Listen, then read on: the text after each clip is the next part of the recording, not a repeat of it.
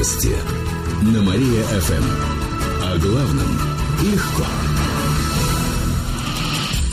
Здравствуйте, в прямом эфире Катерина Измайлова в этом выпуске о событиях в жизни города и области. В Унинском районе интернет-знакомство закончилось уголовным делом. 27-летний местный житель познакомился с девушкой через социальные сети представился вымышленным именем. После переписки пригласил на свидание. При встрече представился другом ее интернет-собеседника. После прогулки подозреваемый пригласил девушку к себе домой и напоил. Гостья уснула, а мужчина воспользовался ситуацией и изнасиловал несовершеннолетнюю, после чего предложил проводить ее до дома. Однако на улице снова набросился. На следующий день мужчина назначил девушке вторую встречу. Школьница все еще верила, что с ней переписывается приятель подозреваемого и согласилась. Но на свидание снова пришел тот же мужчина. Когда девушка отказала в интиме, он начал ее шантажировать, якобы снятым видео прошлой ночи. На помощь пришла подруга пострадавшей. Она позвонила в этот момент, услышала угрозы и вызвала полицию. Сейчас выясняются все обстоятельства этого дела. Об этом сообщили в областном следственном управлении.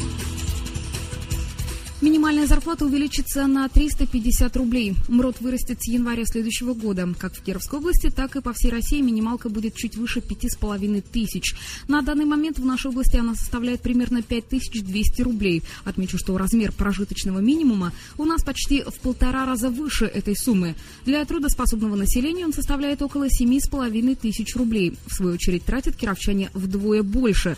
По данным Кировстата, на еду, одежду, ЖКХ и прочие услуги в среднем уходит стоит около 13 тысяч в месяц. В областном правительстве сообщают, что через пять лет прожиточный минимум сравняется с минималкой.